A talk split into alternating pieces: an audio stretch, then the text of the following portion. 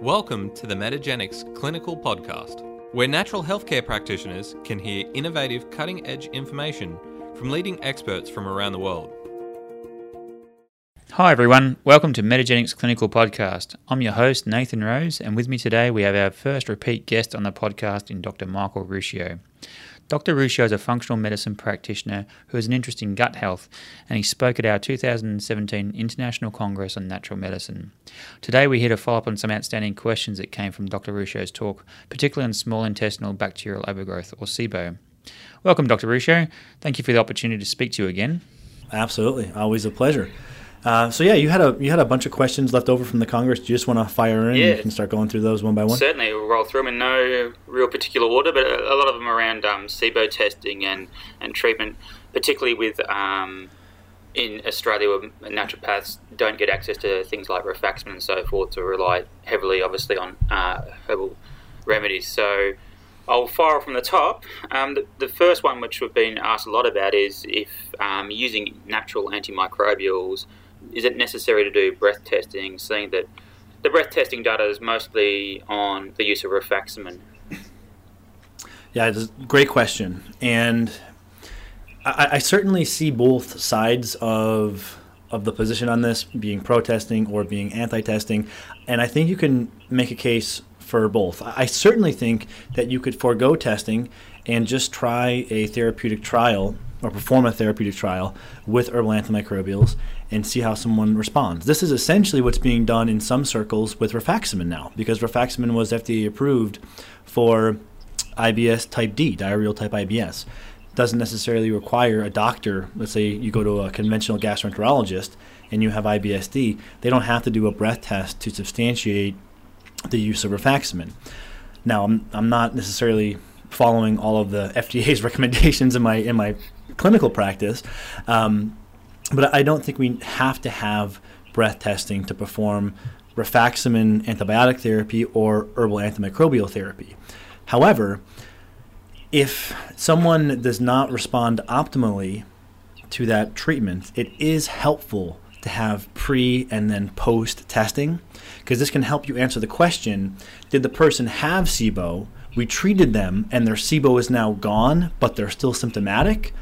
Or did the person have SIBO, we treated them and their SIBO is still there and they're still symptomatic? So, sure. you know, it can it can help you get a, a better understanding of what's happening underneath the surface. So what I tell my patients when they ask me this question is essentially that, which is if if you're someone who responds well, then we're not going to really need the testing. But if we treat you and you don't respond that well, it may be helpful if we had done that initial baseline testing. And and so as a clinician, or I guess as, as a patient kind of trying to steer some of your self-care, you can look at your own case or the case that you're working with to help answer that question. If it's someone who has had a, a fairly mild presentation in terms of severity of their symptoms, um, that can be very suggestive that they may not need testing. If this person hasn't changed their diet or hasn't done other therapies, I would go back to some simple therapies like diet and probiotics first before even considering testing. On the other side of the spectrum, if someone's already changed their diet, they, they've done maybe one or two dietary trials. Let's say they did paleo, didn't respond that great, did low FODMAP, didn't respond that great. Uh, if they've been dealing with this for a while, um, maybe if they've done a round of rifaximin and haven't responded, if they're looking like a more complicated or non-responsive type case, then leaning toward the testing I think makes a little bit more sense. So uh, in short, you can make a case for it either way. Looking at the presentation and, and some of the history of the individual can be helpful in steering which way you go. Great. So yeah, certainly the, the patient who presents and their, their symptoms and their history and so forth will help determine which way you go, and, and you probably negotiate or have the conversation with the, the patient as well about the pros and cons of doing the test. Exactly. And, and the approach that I'm using more so now is we do baseline testing on most of our patients, and if someone doesn't respond optim- so if someone responds beautifully to that initial round of treatment, we oftentimes won't even bother retesting, because now we've, you know, if, if we've established our clinical goal, then in my opinion, there's not a need to do testing to quantify what I'm anticipating is already going to be present. Um, And what I typically am, am doing now is, if we do one round of treatment and we don't see an optimum response, we, we may continue treating, modify treatment, try a different treatment approach entirely, and try to come at the uh, you know the the, the, the case a, a few different ways and try to get to a point where we've achieved a notable clinical response, and then retest in those cases just to kind of verify that, that we are where we should be. And, and, and the reason I do that is I try to avoid retesting a patient who I know is likely still going to have SIBO, yeah. because that, that just wastes time and it wastes money. And yeah. it's it's tempting to try to be quote-unquote scientific, but you have to balance that out with, with being able to get a patient results quickly uh, and, and not getting too distracted with uh, with testing. Yeah. Um, just on that topic, I suppose now that you've been you know, an expert in SIBO and, and gut for a while now, you are you would you think you're getting a, a different uh, cohort of patients coming to you now that you're getting that is more trickier cases than perhaps a more general practitioner? Yes, I, I mean, I certainly I, I see a spectrum, and, and I think and and um and I, I try to. How can I say this? I I, I try to keep my practice balanced. Okay. Um, and, and And I think one of the things that, that has been helpful in keeping the practice balanced is mentioning and being an advocate of simple, practical, and cost-effective functional medicine. So I think that message is very appealing to patients that are, are more treatment naive, if you will, and, and they, they haven't undergone much treatment, and there tend to be simpler cases. So we have that on the one hand. Then on the other hand, My, my deep focus in SIBO does bring in some of the more challenging cases. So I have a mix um, of both. Um, and and so I'm not sure if that answers yeah, your yeah, question, but yeah, um, yeah there, there's definitely a mix. Yeah, yeah. I just wasn't sure if you know the patients you're, you see are, are different to as the, the, the general practitioner in a sense, and whether you'd be doing more testing than you would have done, um, say, three or four years ago because you saw a different group of symptoms and patients. Sure, sure. Great. All right. Now moving on. Um, so with obviously the, the SIBO testing, we can measure methane and hydrogen, and a lot of clinicians are looking now at employing specific herbal remedies for each um, gas in a sense. What's your views on um, employing that sort of strategy? Do you do you follow that? Well, there's speculation as to certain herbs being better for hydrogen or methane. Uh, and I'm certainly open to it, but I think at this point it's much more speculative and, and anecdotal than it is something that's been highly verified. So, um, I mean, I, I, I guess maybe to answer this with, with what I typically do is I typically start patients off with kind of a standard broad spectrum protocol. And my thinking here is we, uh, we, you know, with a broad spectrum protocol, we can address bacterial dysbiosis, fungal dysbiosis, and potentially protozoal overgrowths also. So I like that broader approach of giving the microbiota a nudge to try to nudge down the population of any overgrowth of bacteria, fungus, and protozoa so as to allow a healthier equilibrium to be established in the gut. Now you can make the argument that if someone has higher methane, you should give them. Allicillin's been claimed to be better for, for methane. There, there's also another formula known as Atrantil. It's been claimed to be better. Uh, you could do that. I don't think it's necessary, and I, I think that may be overcomplicating things slightly. And I, I would caution clinicians slightly about this because if if you let th- this speculation cloud your clinical observations, then that's going to hinder your ability to successfully you know, um, steer the case, so to speak. So uh, I'm certainly open, and if, if the right information is presented, then I will update accordingly. But right now it seems to be very speculative, so I would be cautious, and I would just make sure not to let the speculative information, again, cloud your clinical observations. You don't want to have this you know, bias ingrained in your head where you're expecting to see X, and you, you have this uh, you know, almost created confirmation bias that you see. Yeah, definitely. Great. All right, moving away from um, SIBO testing, the breath testing, I wanted to ask about anti-vinculin auto um, antibodies.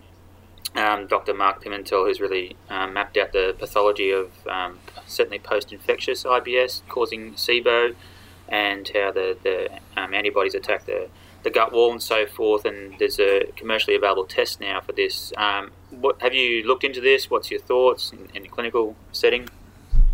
Mm-hmm. So that that test was first released in the U S through a lab known as Commonwealth Labs and a test known as I B S Check. That test is no longer available. I'm, I'm not sure if they are revamping or reorganizing or rebranding or if they were acquired, but that test is no longer available. However, Quest Diagnostics now offers that test as a test known as I B S Detects. And I, I wasn't huge into using the Commonwealth because it was not or was very difficult to have covered by insurance, and you had to have a patient go through the rigors of a separate standalone test. Um, so it, it was hard to fit conveniently into a clinical model unless you were doing phlebotomy in office, which we don't. And so it was logistically difficult. Now that Quest is offering it, we've been ordering it more. Um, and I think it's terrific that we've mapped out some of this pathophysiology. However, it's important, uh, again, you know, not to not to confuse academic research with clinical research. The clinical utility of that testing it, right now is, is prominently consolidated to the use of trying to differential diagnose inflammatory bowel disease from I B S. That that's where it has, and it's it's been recommended for it, its prominent utility.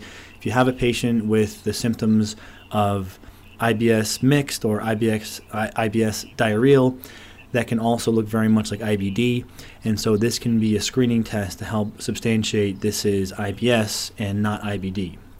And if this can prevent a patient from going through more in-depth uh, testing, especially for some of the I B D testing uh, being a colonoscopy, then that can certainly save a patient from the rigor and the expense and the inconvenience of more invasive testing.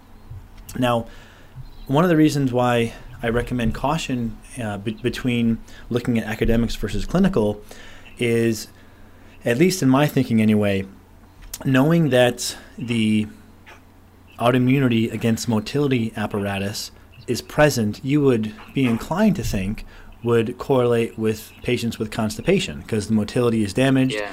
And even even though this is motility in the small intestine, it, it, it in my mind stands to reason that we would see an association between everything slowing in the small intestine and things also slowing in the colon, and therefore a constipative type presentation. However, recent research has shown that the anti-vinculin and, and C D T B antibodies do not correlate with constipative type I B S, and those positive antibodies only correlate with mixed type or diarrheal type I B S. Um, so it, it throws a little bit of a monkey wrench in terms of what we, you know, the inferences that we would draw from yes. academic observations. And so again, this is why I, I don't try to be like a party pooper, but you know, we, we need to we need to have a treatment mapped out.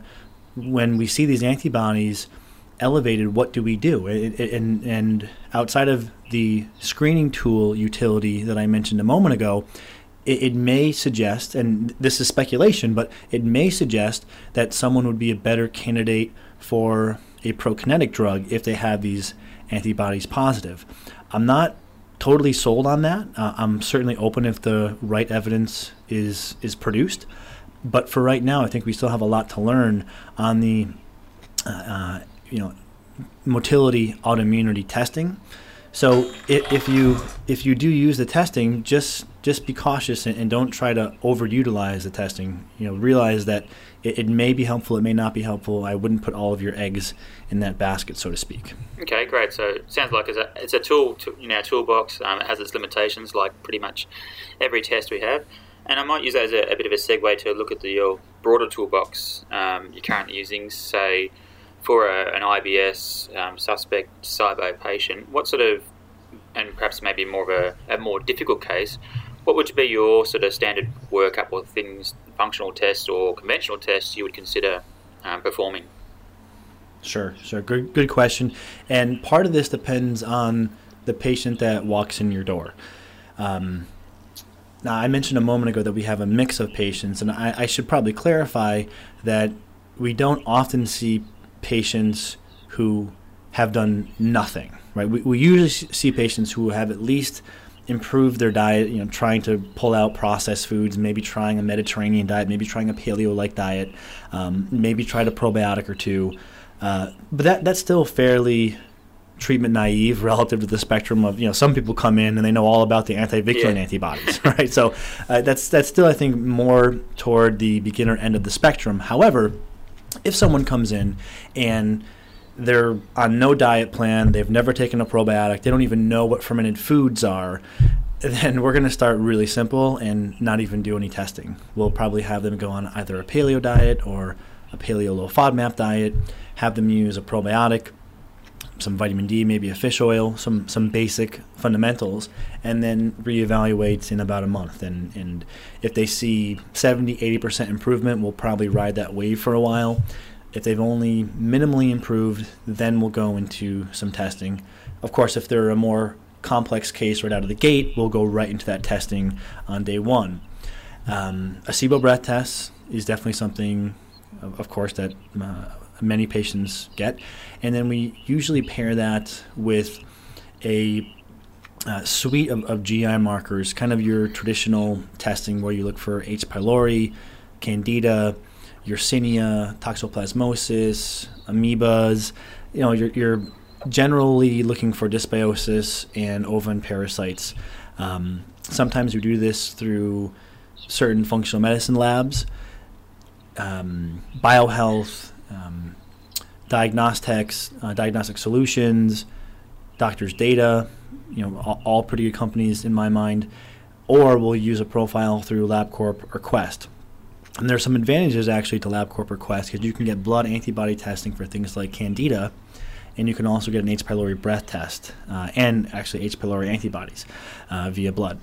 Um, so that's typically what we will look at. Um, there's some specific markers in there that are a little bit beyond the scope of this conversation, but if people did want to see exactly what all of those markers look like, we do have our monthly clinical newsletter, the Future of Functional Medicine Review clinical newsletter, wherein you'll see exactly what labs I ordered and the results. So if clinicians really want to get a deep dive there for all of the, you know, twenty markers that we may order from LabCorp or Quest, yeah. then that's included in uh, in the case studies. And and then we also will do a standard health and wellness panel that looks at liver and kidney, a C B C, um, with differential, comprehensive metabolic panel, um, thyroid, lipids, vitamin D, some inflammatory markers, iron status, um, and and that's you know that's pretty much what our initial testing looks like. You can make an argument for adrenal testing, but yeah. that is a, a very poor argument in my opinion. You could you can make an argument for female hormone testing. Again, initial phase, that's a very you know, very poor argument. Food allergy testing also would not you know recommend that. Um, organic acids, you know, I wouldn't recommend that out of the gate. And we had a podcast recently where uh, Jeff Moss was on and went into that's detail right. about that. So our initial panel, it's it's gut focused with a few other relevant markers included. And that's really as complicated as it needs to be for, for most patients to, to give you a good handle on what's going on and give you some keys in terms of where to go next. Now, the one exception to that, sorry, is if we're expecting inflammatory bowel disease, and yeah. then we'll include some specific anti, um, some, not anti-inflammatory, inflammatory markers like lactoferrin and calprotectin, and then also potentially the I B D uh, antibody assay. Okay. Um, whilst we're there, I, I recall at our Congress this year when um, Professor Rob Knight was speaking, he mentioned there was an emerging microbiome marker that he felt correlated better than fecal calprotectin. And I, I remember looking at you and it's piqued your interest. Have you looked into that? Yes, because that that would be something that would be very clinically applicable. So that definitely always things like that pique my interest. Um, and we actually had Rob Knight on the podcast. Uh, him and I spoke I think it was last week, actually, and that podcast will be going out in maybe another month or so. Um, essentially, they've done one study where they've shown that a certain signature can be more accurate in predicting I B D relapse than it was either lactoferrin or calprotectin. Um, I don't recall which one exactly. Um, But they, they need to replicate that outside of that setting, and it, so it's it's getting close to being clinically applicable, but it's not there just yet. Okay, great. And um, just one more on, on testing. I know you've got um, views on like D N A testing and microbiome, which I, I completely get from a clinical perspective.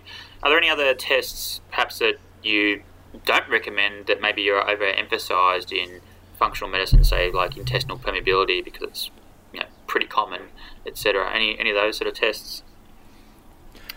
Uh, one that I think is, is probably important to mention, and I think the audience has probably heard me say this before, but it's just, I think, important to mention again, is mapping of the microbiota.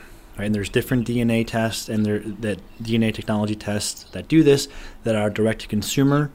Um, there's many different companies that offer the ability to map your microbiota, give you a, a full readout of all the bacteria, sometimes all the bacteria and the fungus. And I just can't emphasize enough that these tests are not ready for clinical practice. They they don't have any clinical meaning. And um, Professor Knight corroborated that when he was on the podcast a few days ago.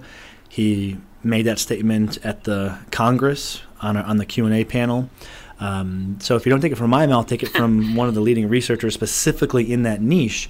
You know, these things cannot be used clinically, clinically yet. And, and why this is frustrating is just last week in the patient, or in the clinic, I'm sorry, I had a patient who spent four hundred dollars on one of these direct-to-consumer map your microbiota tests, only to find out later from me that that is clinically useless. So, um, you know, I, I don't make this criticism just because I have anything against the companies that are doing that. Yeah. Um, I only the only issue I take is if these companies are marketing the test as something clinically relevant, which unfortunately many of them are. I just saw a Facebook post the other day, um, you know, and and unfortunately it was endorsed by a pretty big name in functional medicine. But you know, this if you click through to this company's website, Their, the homepage makes all these claims. What if disease was an option? What if you could have the body that you wanted? What if you no longer needed to have food allergies? And then the solution is this, you know, three, four, or five hundred dollar microbiota mapping test, which, you know, it's it's kind of appalling. I, I hate to say that, but when you when you have something that has not been shown to be actionable or helpful or to produce a result, and you market it as such, and it costs a lot of money, um, that's That's not great, right? Sort of, I agree. Um, I'm filtering what I want to use a profanity right now, uh, but I try to keep this podcast clean. But it's, it's it's frustrating. So I would definitely recommend against microbiota mapping, and I would take great pause with any other tests that are recommended outside of the simple ones that I laid out. Gut permeability testing, probably not needed. Food allergies, probably not needed. I would even make the argument that that Lyme uh, testing or, or metal mold testing may not be best positioned until you've tried to improve your gut health. It's not to say that those tests should never be done, yeah. But I think it's a fairly safe perspective to say get your gut healthier first and then move on to those other treatments. And to give you two examples, some of the herbs that are used for Lyme can be a little bit irritating to the gut. Some of the detox or, or you know, pseudo-chelating compounds that are used for chronic um, inflammatory response syndrome can be constipating. Yeah. So it can be helpful to get your gut in the best shape possible so you can tolerate some of these further treatments, amongst other reasons why starting with the gut is, is a good idea. So, and it kind of answers your question. There's a lot of tests we could potentially run through, uh, but I would say, you know, start with the gut-focused tests and, and mo- most specifically the ones I mentioned a moment ago, and, and try not to get pulled into anything outside of that. Fantastic, yeah. Totally agree. Just um, stick with the basics, and you also did the ones outside the gutter, which like thyroid and so forth, which I think are really important as well. All right, uh, I want to move on to SIBO, SIBO treatment. Now, uh, something that's uh, popular, at least in Australia, is this like pulse dosing of antimicrobials. So it sort of comes from a bit of a the old view of um, weed, seed, and feed, and basically, the practitioners prescribe antimicrobials, say, two days a week, typically on the weekend, because they felt there'd be these horrific Herxheimer reactions and it was debilitating for the patient and so forth. And then during the week, the, the quote-unquote, the seeding and healing phase, and this would be repeated over ten, six to ten weeks, as opposed to, the, say, a two-week of rifaximin or four-week of antimicrobials. Uh, what's your views on this um, pulsing method? You know, my, my take on this is it, it's probably unnecessarily complicated. And and I think something that is very important for the entire field to do is to try to move toward the simplest and most effective recommendations rather than trying to move to the most exotic recommendations. And, and oftentimes these more exotic recommendations aren't any better, and all they do is increase cost and decrease compliance. And so those are, are things that are definitely not going to help anybody, doctor or patient. Um, you know, the and, and also, as we're learning more, we should expect these recommendations to change, right? I mean, as, as yeah. we're getting better as a profession, we should expect change. So, um, you know, I, I hope hopefully people are on the same page with me in that regard, that changing is not does not mean that you made a mistake or you were doing the wrong thing. It's it's just part of learning and growing. So I'm doing things differently than I was a few years ago, and it's just because we learn more and we have to update. So I, you know, hopefully everyone's embracing that kind of philosophy, where if you update, it doesn't mean you're necessarily admitting that you've done something quote unquote wrong, but rather now we know a better way, so let's update to that better way. One of the things that we used to think was that if you take a antibiotic or an antimicrobial along with a probiotic, then you're going to kill the probiotic and it's, it's not going to be effective. And I think that's been pretty well disproven, um, very well disproven, specifically in the model of H. pylori. There's been a lot of data showing that the co-administration of antibiotics along with probiotics, the, the, the addition of the probiotics has a significant synergistic effect for H. pylori eradication. And so when we look at that in the context also that probiotics can be antibacterial like anti-SIBO, antifungal, antiprotozoal, help with the gut immune system, help with gut permeability, then in my mind it's a really good idea to be using antimicrobial therapy at the same time as using probiotics. Um, the, the seeding philosophy has been, you know, somewhat updated to now, you know, now now understanding that most probiotics do not colonize you, but rather they have a transient effect. Um, so I don't think that that's necessary. I think that's making things much more difficult than they have to be. Um, and you can consolidate this to a very simple approach where um, you can do antimicrobials and probiotics at the same time. I like to start people with probiotics and a diet change. And typically yeah. what we do is we have them start on a diet. If, so if they're changing their diet, they're usually on the diet for two or three weeks before then adding in probiotics. This way, when we follow up, I can get a sense for how effective the diet was in isolation. And then, you know, after usually two to three weeks, they, they've kind of seen a leveling off from the impact of the diet. Now they add in the probiotics, and we can get a somewhat isolated indication of how effective the probiotics have been. Uh, and then if there's still a need for response, then we can add in antimicrobial therapy while we keep them on a probiotic. Great, I like that stepwise approach. And, and yeah, I couldn't agree more with that. Simplicity, I think, yeah, sometimes the... um. Uh, as, as you've said many, many times, the, the mechanistic uh, speculation tends to override our clinical judgment. Um, so I want to move on to uh, use of rifaximin, looking at the data there. So the data, uh, sometimes it, people boast that rifaximin seems to be a, a quite a panacea, but when you dive into the detail, um, it's typically maybe thirty to fifty percent of people Uh, re- respond after the first round, and we need those uh, follow-up rounds. So what's your interpretation? Not that to say that rifaximin's not effective, it, to me there's something else going on. What's your take on the, the need to do multiple rounds, and if that's the case with you, do you start diving deeper into what's going on? It's a great question. Um, and you know, this is probably a multifactorial answer, and, and I think we also still have some more here to learn, but I, I do have some thoughts.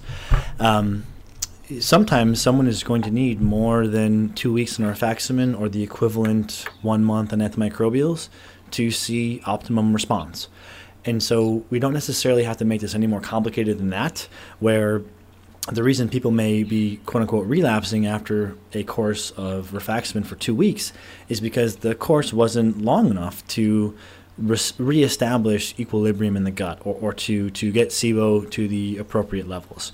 So that's one consideration, and that's where I would start. If someone may just simply need a longer term on the antibiotic, or if you're using herbal antimicrobials, on the herbals to see the response. Um, and some people may need to repeat treatment. Uh, you know, quite simply, they may see good response, and then they may regress a few months later and need a shorter, more milder course of treatment. Um, now, oftentimes, what is cited there as the reason for that regression is problems with motility, and that certainly, I think, is one thing to consider. And there was one study showing that the administration of prokinetics, namely tegaserod and low-dose erythromycin, helped prolong time in SIBO relapse, or I'm sorry, in, in SIBO uh, remission. However, people still tended to have a relapse. So the prokinetics extended time, but people still had these relapses. So there, there may be this situation where people may need a, a couple nudges to the microbiota over the course of many months to fully allow everything to heal and to recalibrate. Motility may be one of the factors driving that, but my suspicion is that the impact of motility may be slightly overstated. I think it's definitely important, but sometimes I think we forget that the immune system is also very important. It's an important part of I B S, of inflammation in the gut, of reactivity, and I think sometimes that is discounted. And and so sometimes people may need to make sure that they're using other factors to help create a favorable impact or I'm sorry, a favorable environment in the gut, because sometimes people relapse, and it hasn't been truly quantified that the SIBO, by repeat breath testing and assessment of the gas levels, is what's driving the relapse. And this, this happens in a lot of circles where people are just saying, oh, my SIBO, and they're using it as a catch-all term for everything. And that's that's not good, because what that ends up doing is it you're you're blaming something that you're not sure is actually the cause of your problem. And why that can be problematic is if you think it's just SIBO, then you're limiting yourself potentially to only the quote-unquote SIBO treatments. Now, it may be that the immune system in the gut needs some time to unwind and, and, and no longer be as zealous with attacking so um, or reacting. So a low-carb diet, um, FODMAP restriction, periodic fasting, you know, those things can be very helpful in trying to, you know, um, increase the likelihood that you won't have a regression of symptoms.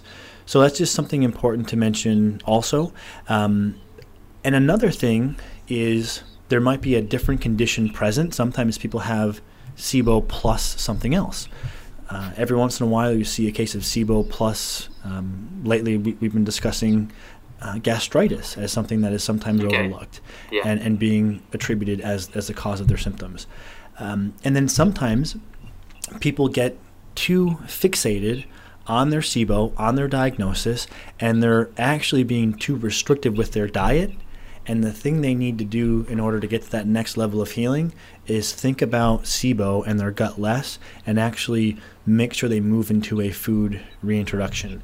Um, so those are some some thoughts. Now, there's also some patients who are dealt a very difficult hand, and then we need to look into other therapies for patients that have a very difficult time responding. And so things here, maybe low-dose naltrexone can be helpful. There's some interesting Um, protocols from Doctor Lawrence Afrin, who was recently on the podcast, who talks about mast cell activation syndrome. Uh, I think helminth therapy potentially may have some benefit for these people. And then at the end of the line, something to consider if all else has failed and someone is still fairly symptomatic could be fecal microbiota transplant therapy. So I know I just kind of gave you a yeah, lot there, no, but right. Those are some things to think about. There's plenty of gems in there from the, the whole spectrum all the way to F M T. um, just on the uh, prokinetics, um, so yeah, you feel there's maybe modest benefits to those. Uh, do you ever employ them at any stage, and, and what do you do you use if you do? We typically have our patients after SIBO go on a, or I shouldn't say typically, but oftentimes, depends on the severity of the case. Um, if it looks like a case that's not as severe, then we, I, you know, I'm not having everyone go on prokinetics. I, I used to. Um, but oftentimes we'll have a moderate to severe cases go on a natural prokinetic after uh, their their SIBO.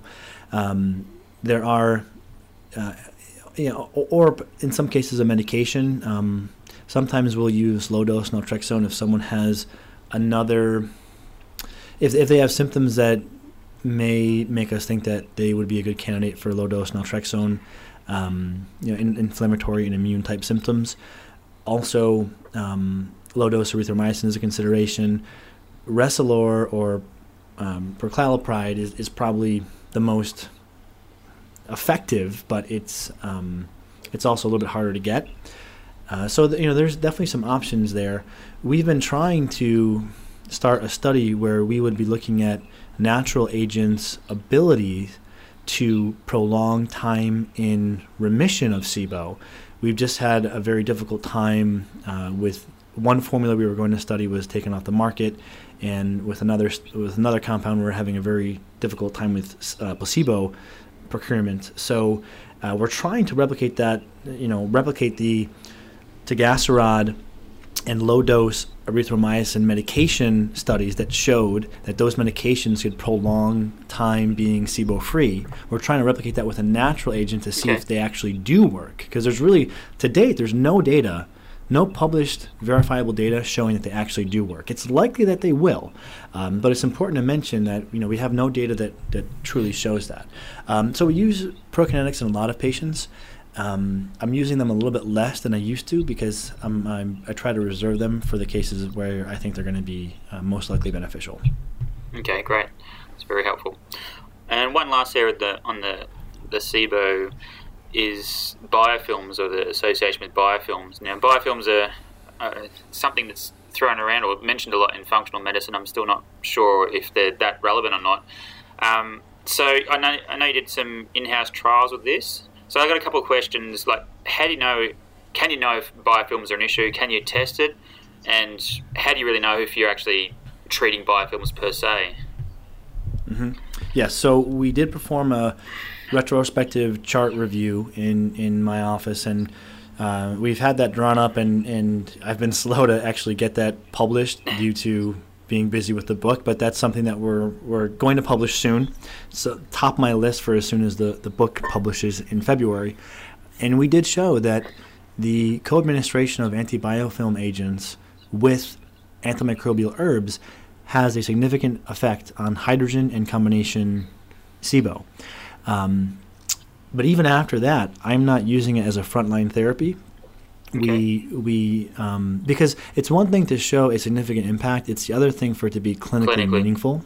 Yeah. Um, and so it, it's important to keep that in mind, because if you if you keep spackling on every therapy that has shown any kind of benefit, you end up with what some patients unfortunately experience, which they leave a doctor's office taking fifteen to twenty supplements. Um, and, you know, I'm open to that, but, you know, it's that really limits how many people that we can help, because not everyone is motivated to spend that much money on supplements and to take, you know, swallow that many pills, yeah. nor nor do I think it's actually needed. So I'm open to using this, and, and we do use the antibiofilm agents in some cases, but we typically reserve those for cases that have responded both symptomatically and from a lab perspective, but the the treatment hasn't fully eradicated symptoms and or their lab tests. And so if we're going to do a second and a third round of treatment, now this is when we consider using a antibiofilm agent synergistically. Um, I think um, for H. pylori, it's another consideration, okay. but we have studies showing that the co-administration of probiotics enhances the tr- the cure rate or the clearance rate of H. pylori. So when we do probiotics with antibiotics for H. pylori, that works better than antibiotics alone. Um, while we don't have any data that shows this specifically, I'm assuming that the same thing will hold true, um, or evidence will show will show the same thing to hold true for SIBO, that when we use antimicrobial therapy along with probiotics, we have a better clearance rate for SIBO than using one of those alone. So when you start looking at this, um, then the, the question starts to become, how much would the, if, if you're doing both antimicrobial therapy and the probiotic, how much additional would the biofilms help? Um, and so this is why I reserve some of these therapies, and I and I don't give people, you know, seven therapies right out of the gate. Uh, and I and I tell my patients when they ask me about using an antibiofilm agent, uh, I say, um, you know, we, we don't know right now that you're going to be a very hard case, so let's not treat you as such. Um, let's see how you respond initially, and then we can consider these other therapies like antibiofilm agents should you not be responding optimally. So we do use them, but I try to reserve them for when they seem to be the most indicated, namely for when patients are a little bit more minimally responsive. Okay, and what, what are some of the biofilm agents that you, you've used or, or use now? N-acetylcysteine is one. Okay. Uh, Interphase Plus is another. And Cemento is a third. Now, I should mention, excuse me, that most antimicrobials, and I believe antibiotics, have you know inherent antibiofilm action. So when you use something like oregano or garlic, you're getting some yeah. antibiofilm activity. And when you use probiotics, they have also been shown to have antibiofilm activity. So please don't think that the only way you're going to have any impact on biofilms is by using something specifically for biofilms. Many of the antimicrobial therapies and probiotics have antimicrobial um, action. Great. Playing the percentages with probiotics and antimicrobials and things like that is great. All right, um, so that's prokinetics, that's biofilm. Otherwise, any other general sort of recommendations or things you want to cover off for the treatment of SIBO? Well, of course, diet. We've talked about a few of those. You may want to consider some enzymes and some hydrochloric uh, acid. Yep. Um, I, I, you know, I'd be a little bit cautious with hydrochloric acid. I, I think the, the utility of that has been a bit overstated. Still use it. Um, I just don't believe in the keep taking it until you feel burning and then take one or two le- less capsules per meal. I think that's that's a mistake. Um, also keep in mind that some people will, will react negatively to especially hydrochloric acid. Uh, so if you see gnawing pain, burning, nausea, reflux, then take them off of that. And some people will actually have their diarrhea provocated by bile, because bile is actually a laxative.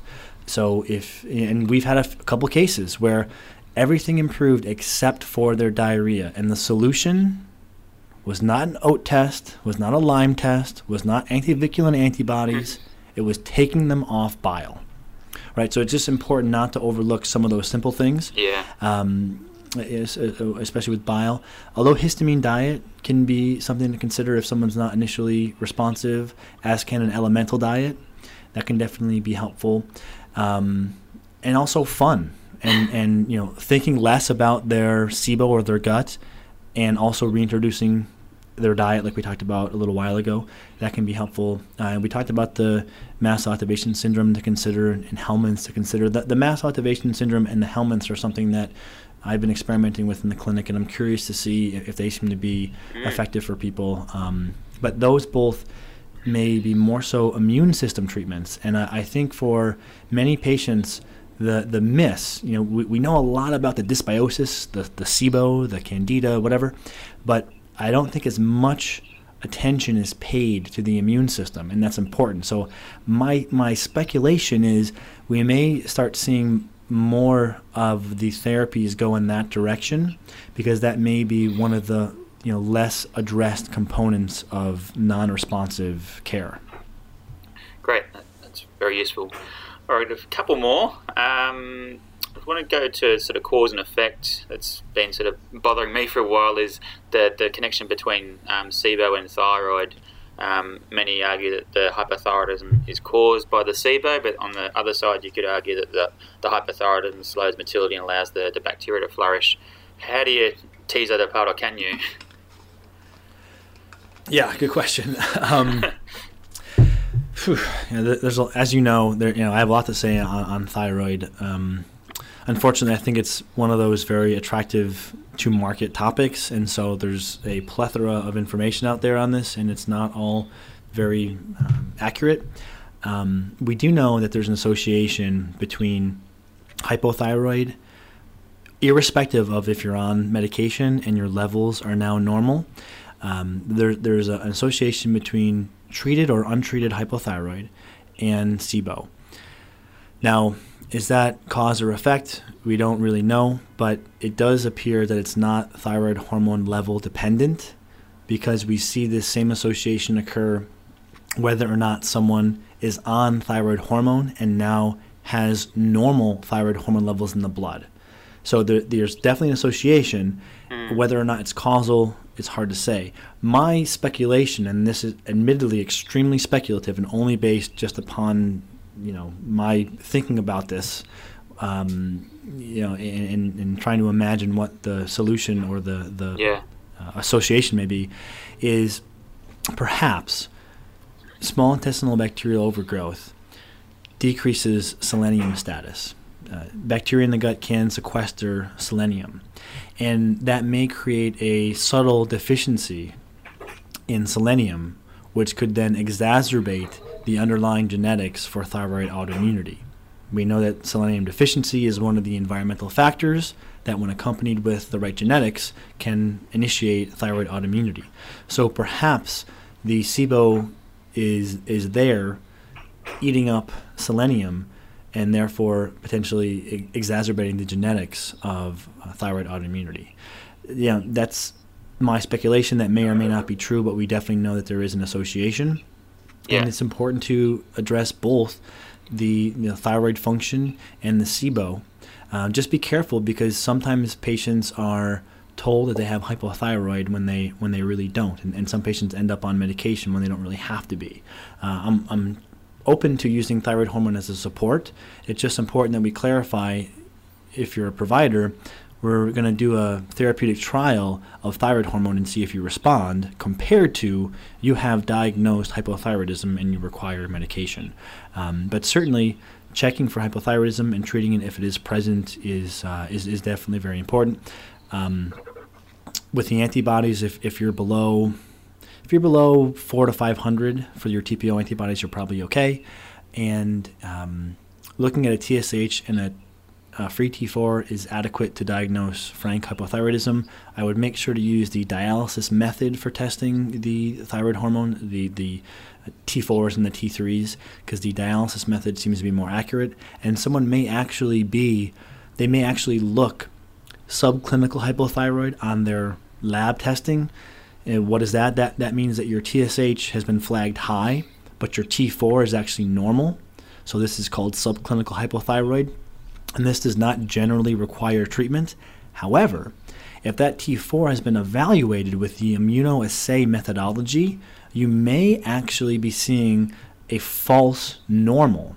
And okay. if you repeat that test with the dialysis method, you actually may now see the T four low. And if the T four is low paired with a high T S H, now you are hypothyroid. And and why this is relevant, to put it very simply, the binding proteins in the blood may skew the read on the T fours and the T threes. The dialysis method filters out those binding proteins. That is only relevant, that bit of academic minutia is only relevant because there have been studies done showing that T S H and the T fours and T threes are more representative of patient symptoms using the dialysis method compared to the immunoassay.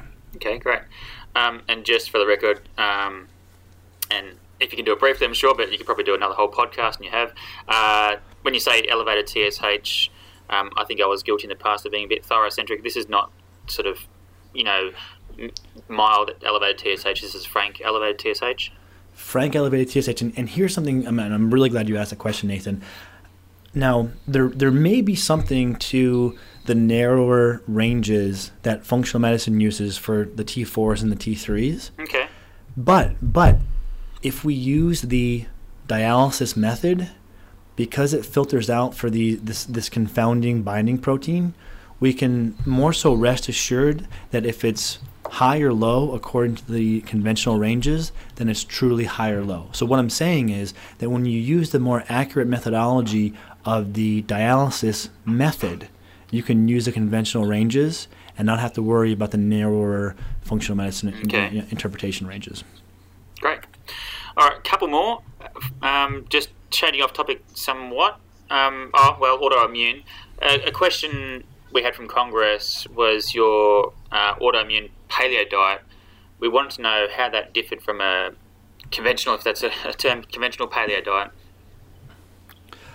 Oh, okay. So great question. So um, there's a couple different derivations on the paleo diet. Essentially, the autoimmune paleo diet will cut out eggs, nuts, seeds, beans, legumes, and nightshade vegetables, essentially. Um, so it's a more restrictive iteration of the paleo diet. So paleo has the most food you can eat. Autoimmune paleo is a bit more strict. It's not to say that the autoimmune paleo diet is the best diet for every autoimmune condition, but it does cut out many foods that are inflammatory or can be irritating to the gut. And so it's certainly a consideration. If someone's, for example, responded only partially to paleo, then considering having them go to the autoimmune paleo could definitely be helpful. Yeah. And interestingly, there was recently a published study that showed that the autoimmune paleo diet was quite effective and quite helpful for inflammatory bowel disease. Um, and so we're, you know, we are starting to see some evidence showing the, the benefit from this diet. But essentially, it's a, a few foods that are restricted on top of the paleo diet that make the autoimmune paleo diet different. And the, the rationale for those ones briefly? Uh, the rationale is, is you're just cutting out more foods that could potentially be inflammatory or irritating. So the, the nightshades, the nuts, seeds, eggs, beans, legumes, um, they may con- they may contain capsaicin or lectins, mm-hmm. um, that that can, or other compounds that uh, f- other immunogenic compounds in the eggs, for example, that people may react to. So you're you're cutting out more foods that have been shown to some extent to be uh, irritating or to cause reactions in people. Great. All right, one final question. Back to the SIBO, uh, SIBO sorry. Um, how long after you've achieved remission do you allow or encourage the reintroduction of more fermentable things such as um, fibre and, and, and particularly um, prebiotics? The Depends a little bit on the case.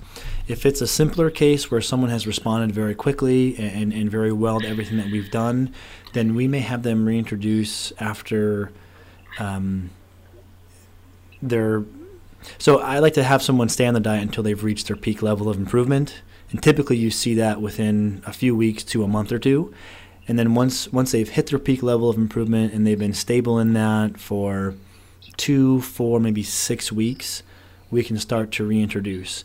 Now, the the healthier someone is, the more strongly they've responded, the more quickly we will go into that.